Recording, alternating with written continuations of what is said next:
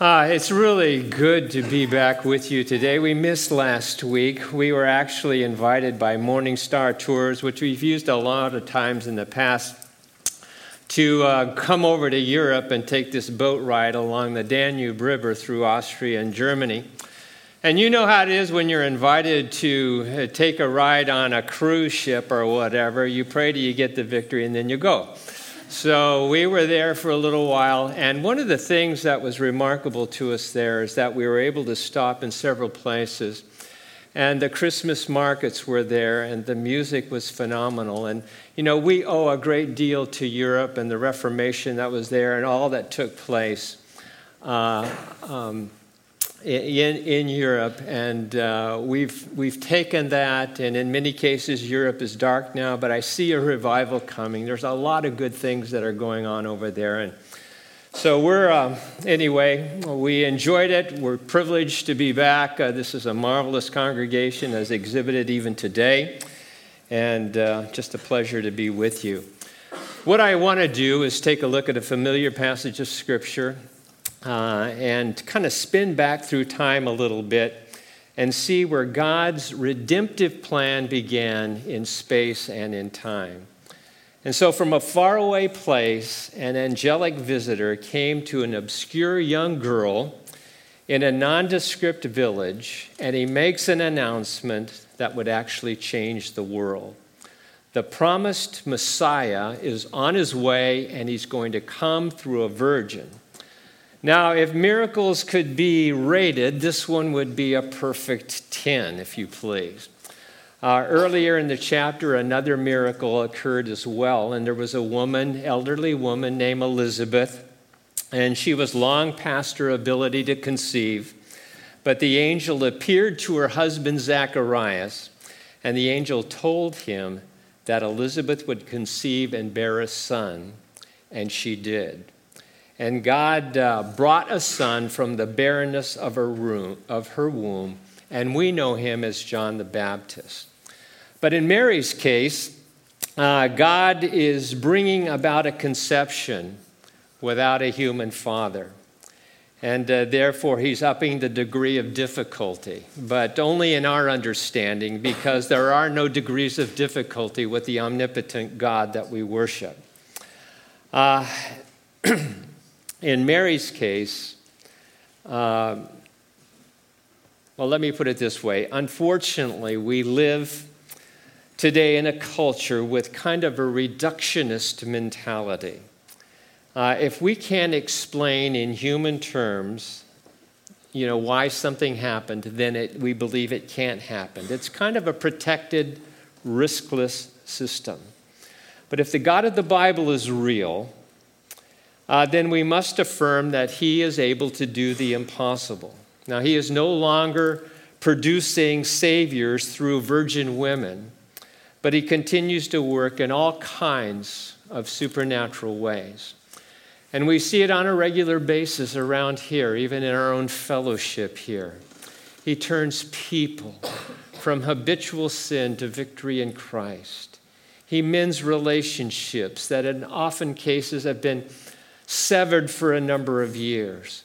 And what God has a way of doing is carving through the hardcore veneer of resistors and restoring a tender spirit. Now, there's a message in verse 37 for each of us, and it simply is this Nothing is impossible with God.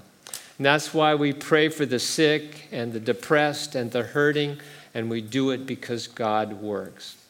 Now, let me uh, walk through the narrative just a little bit here. The angel Gabriel came to um, Mary in the sixth month of Elizabeth's pregnancy and informed her that God's redemptive plan is about to be set in motion here on earth. In other words, the long awaited Messiah uh, would enter the world and would come through Mary. Now, again, let me read a verse or two here. Verse 26. Now, in the sixth month, the angel Gabriel was sent from God to a city in Galilee called Nazareth, to a virgin engaged to a man whose name was Joseph, and the descendants of David, and the virgin's name was Mary. Now, Nazareth, the city of Nazareth, is not mentioned in the Old Testament. It was a minor military post. It was somewhat picturesque there in the land of Galilee, but it was insignificant. No one of, distinguish, of, of distinction uh, lived in Nazareth. And then 30 years later, it was still kind of the, if you please, cultural armpit of the entire nation of Israel.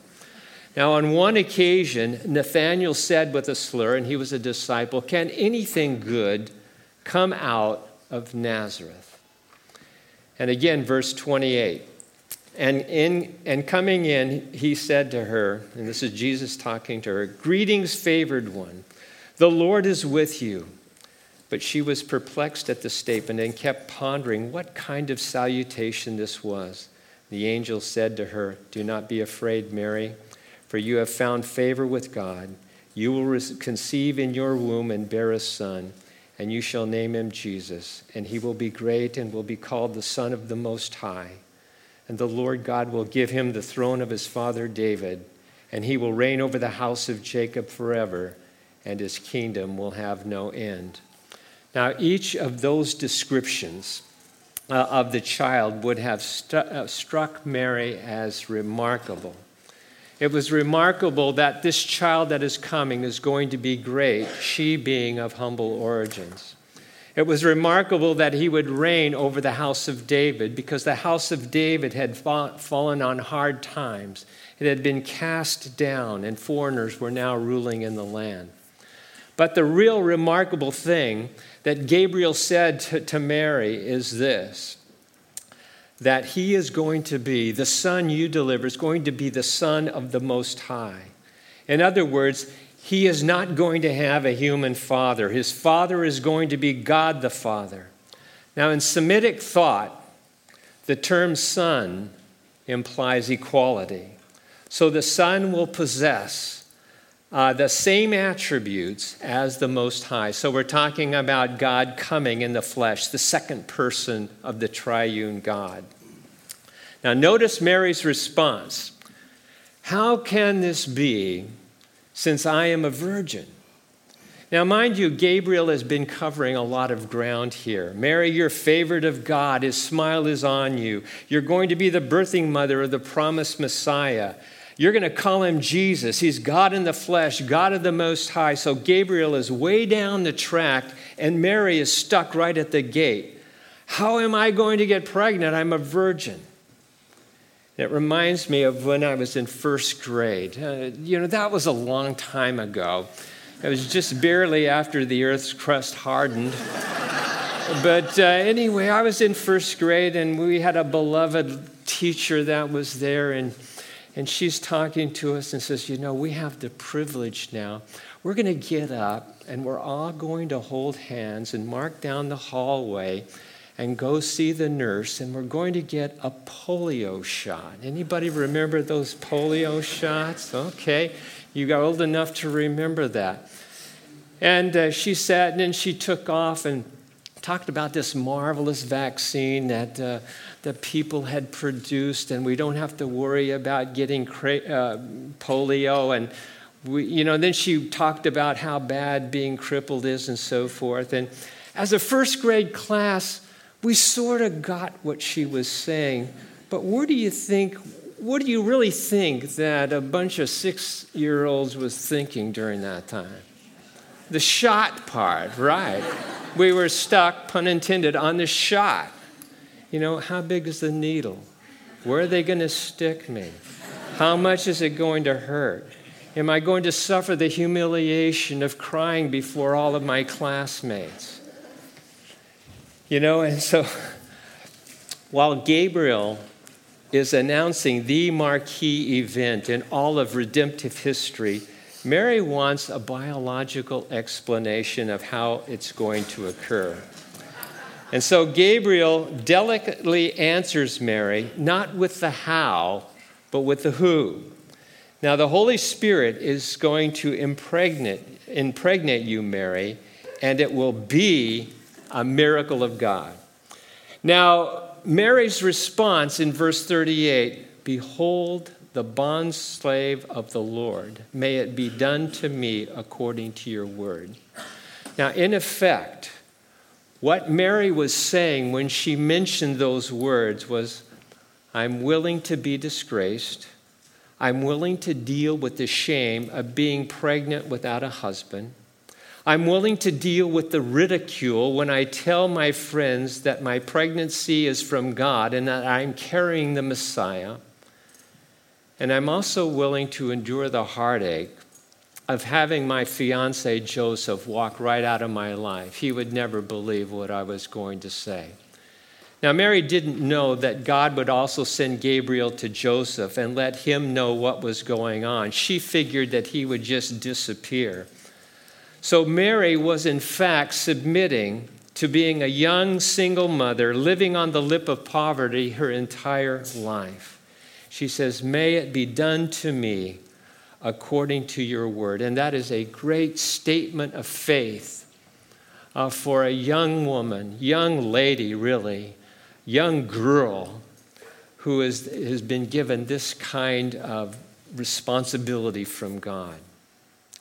Now, let me share with you a few implications that kind of come out of this story. Uh, first of all, theologically, Jesus was born of a virgin, and what that does is it links Jesus with God, the triune God. Now, there are some things that as Christian believers that we can agree upon, or should say disagree upon with one another, like the length of a day in the creation account. How long was it? Was it uh, a long day or a 24 hour day, or is it beyond that? You know, we discuss that. Or, or the events that are surrounding the end times. There are so many things, and people talk about what's going to come when Jesus returns and how's it going to be done. And there's a lot of disagreement among the people of God about that kind of a thing. But when it comes to the virgin birth, the perfect life, the substitutionary death, the bodily resurrection, and the physical return of Christ, those things are absolutely non negotiable when it comes to Orthodox Christianity. The implications of who Jesus is are so far reaching that to eliminate any one of them would reduce Christianity to cult status. So the virgin birth re- really reveals just two essential as- attributes of God. This is under that first implication here, by the way.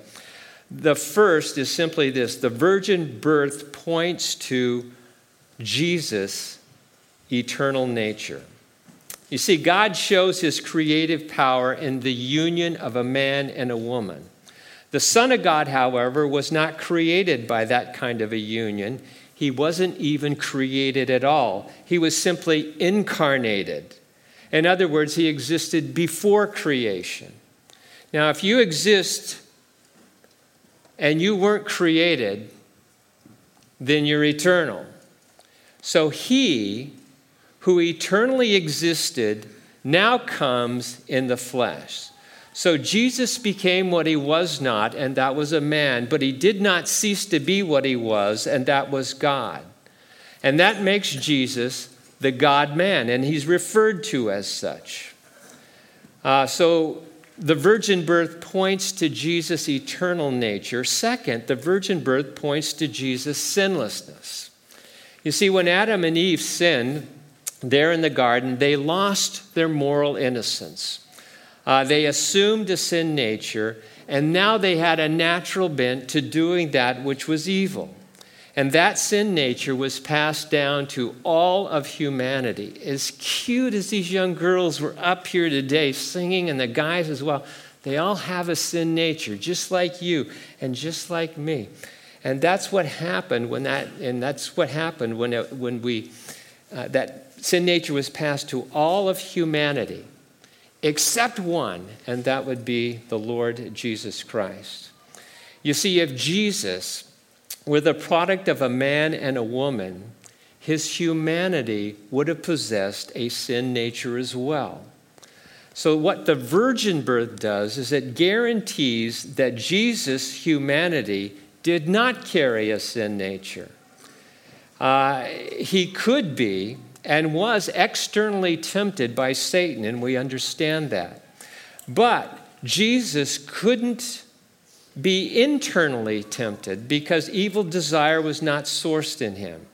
So Jesus was not only able not to sin, Jesus was unable to sin.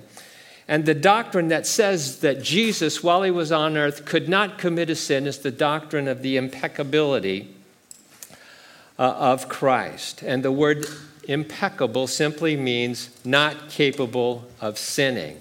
And the impeccability of Christ guaranteed his divine nature. So, Jesus is God, and therefore he is holy, he is all powerful, and he is immutable. Now, because Jesus is holy, there's nothing in his constitution that would draw him to sin. Because Jesus is all powerful, there's nothing that could overcome his, his holiness and cause him to sin. And because Jesus is unchanging, his sinlessness is guaranteed for all of eternity.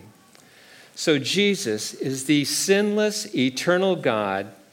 He is the unmanageable sovereign. Now, in Genesis chapter 2, when Adam named the animals in the garden, he, you know, it wasn't so much about labels as much as it was about dominion. The man was exercising dominion and jurisdiction over the animal kingdom by naming them.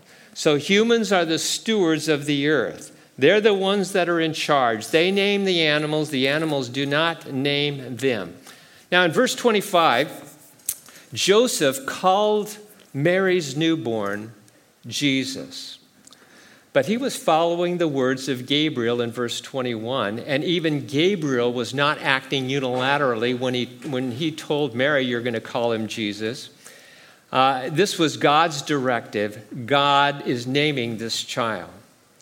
Now, parents here have a right to name their children because they're the ones that manage their children and give their children direction. But Joseph and Mary were not allowed to name their son. And it was because they didn't manage him. In reality, he manages them. So, to be sure, Jesus obeyed his parents while growing up. It was part of honoring them and fulfilling the law. But in the greater scheme, Jesus had the authority and jurisdiction over them and over everybody else. Now, occasionally, someone will speak, and perhaps you've talked about the Lord to other people, and they'll, they'll say something like, Well, you know, let's regulate God a little bit. Uh, you know, let's not get too religious. Let's take Jesus in small doses. And what, when somebody says something like that, they misunderstand the nature of Christianity because when Christ enters a life, he totally reconstructs it. You know, he takes the cottage and he creates a palace. He makes, you know, takes out walls, pours new footings, adds rooms. You know, this is what Jesus does. He comes in and remakes a life, and it's always going to be better than that. So, Christianity is not a, a subculture.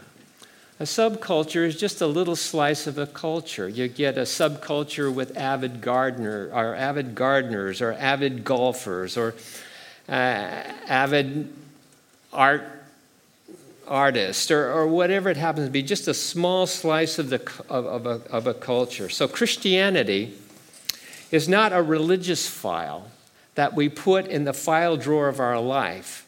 Christianity is the file drawer where we put all of the files of our life our career file, our family file, our, whatever it happens to be, every aspect of who we are you know, relates to who Jesus is, and he is the one that manages it.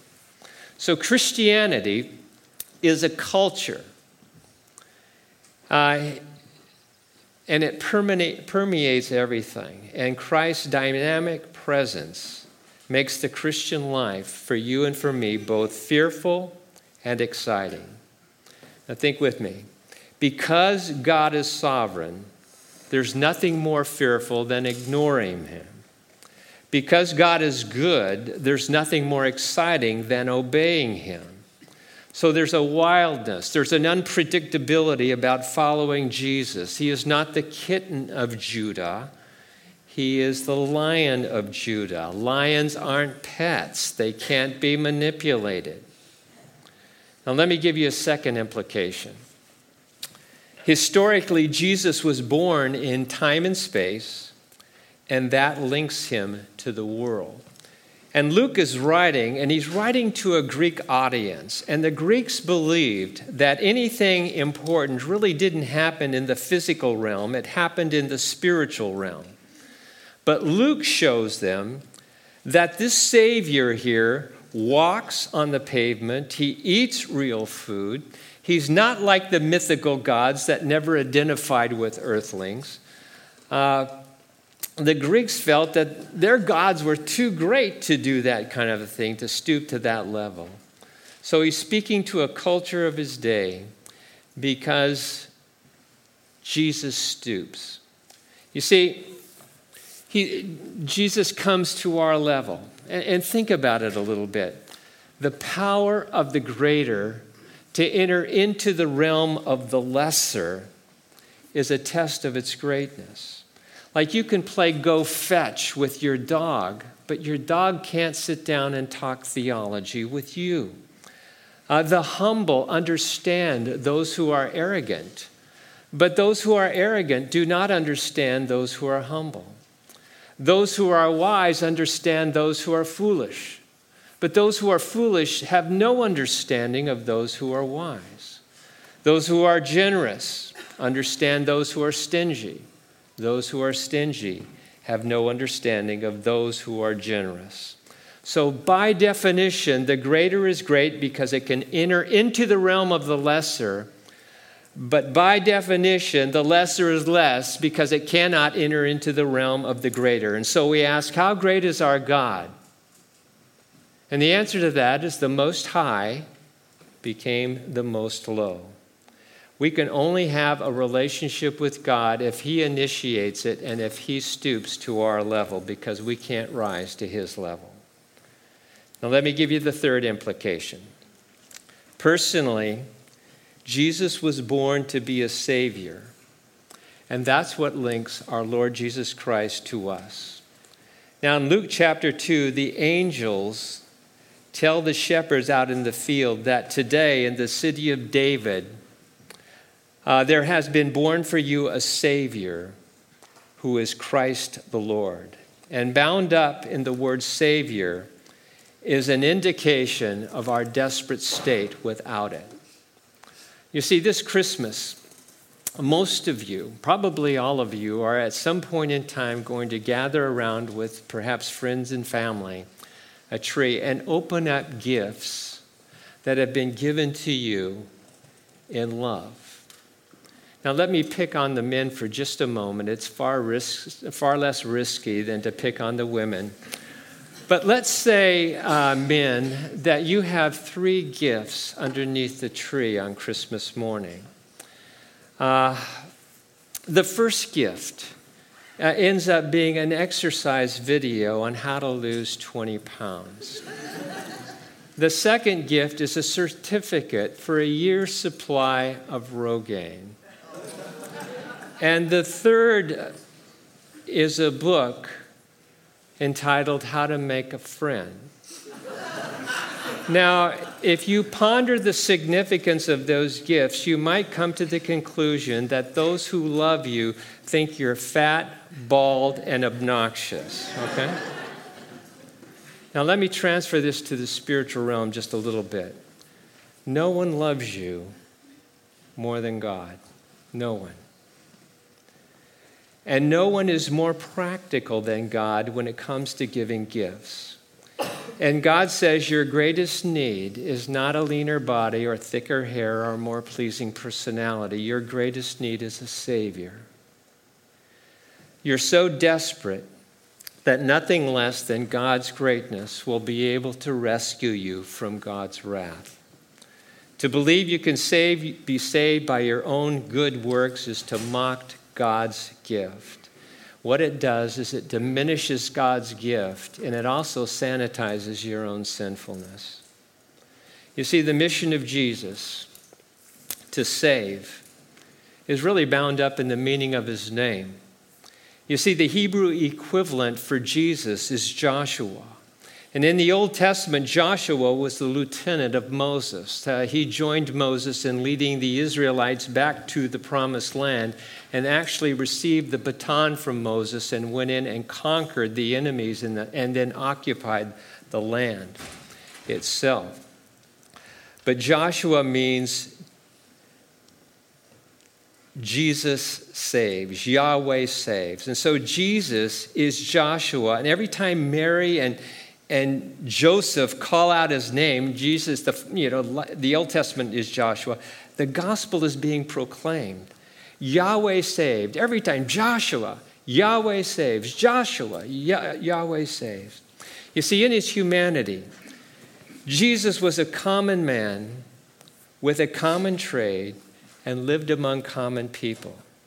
But on the other hand, inside this common man on the outside was none other than Yahweh. He was splendor in the ordinary. And He came to create splendor in your ordinary life and in my ordinary life. Romans 5 8 encapsulates the Christmas message.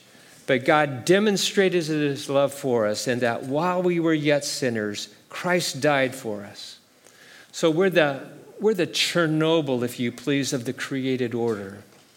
You know, sin has melted down our hearts. The only thing left is to isolate it, to bury it, and keep the contamination away. But at just the right time, the Most High became the Most Low, and He gave His life and completed the purchase of your salvation. You see, we all have a desire to be loved forever and to be loved whatever. And our love songs and our poems describe the desires of our heart in this fashion. We look forward in a marriage, we look forward in a friendship, but no single person is able to deliver what we really need save one, and that is the Lord Jesus Christ. God loves us forever, He loves us whatever, and He provided the radical nature of divine love not by just promising salvation but by delivering it. It began with the incarnation, it continues through the ministry of the Holy Spirit, and it will be consummated at his physical return. And that, that is when you will be perfected for glory itself. And it all started, it all started with Gabriel's announcement to Mary, you're going to be the birthing mother of Israel's Messiah and really the Messiah of the whole world. It's the Christmas story. It's why we keep coming back to it. God came down. God came down in the flesh because he loved you with an infinite love that you may not even be aware of right now. But nevertheless, it's why we meet in a place like this. Will you stand? And I'll close in prayer. And if there's a closing song, the worship team can make their way out here.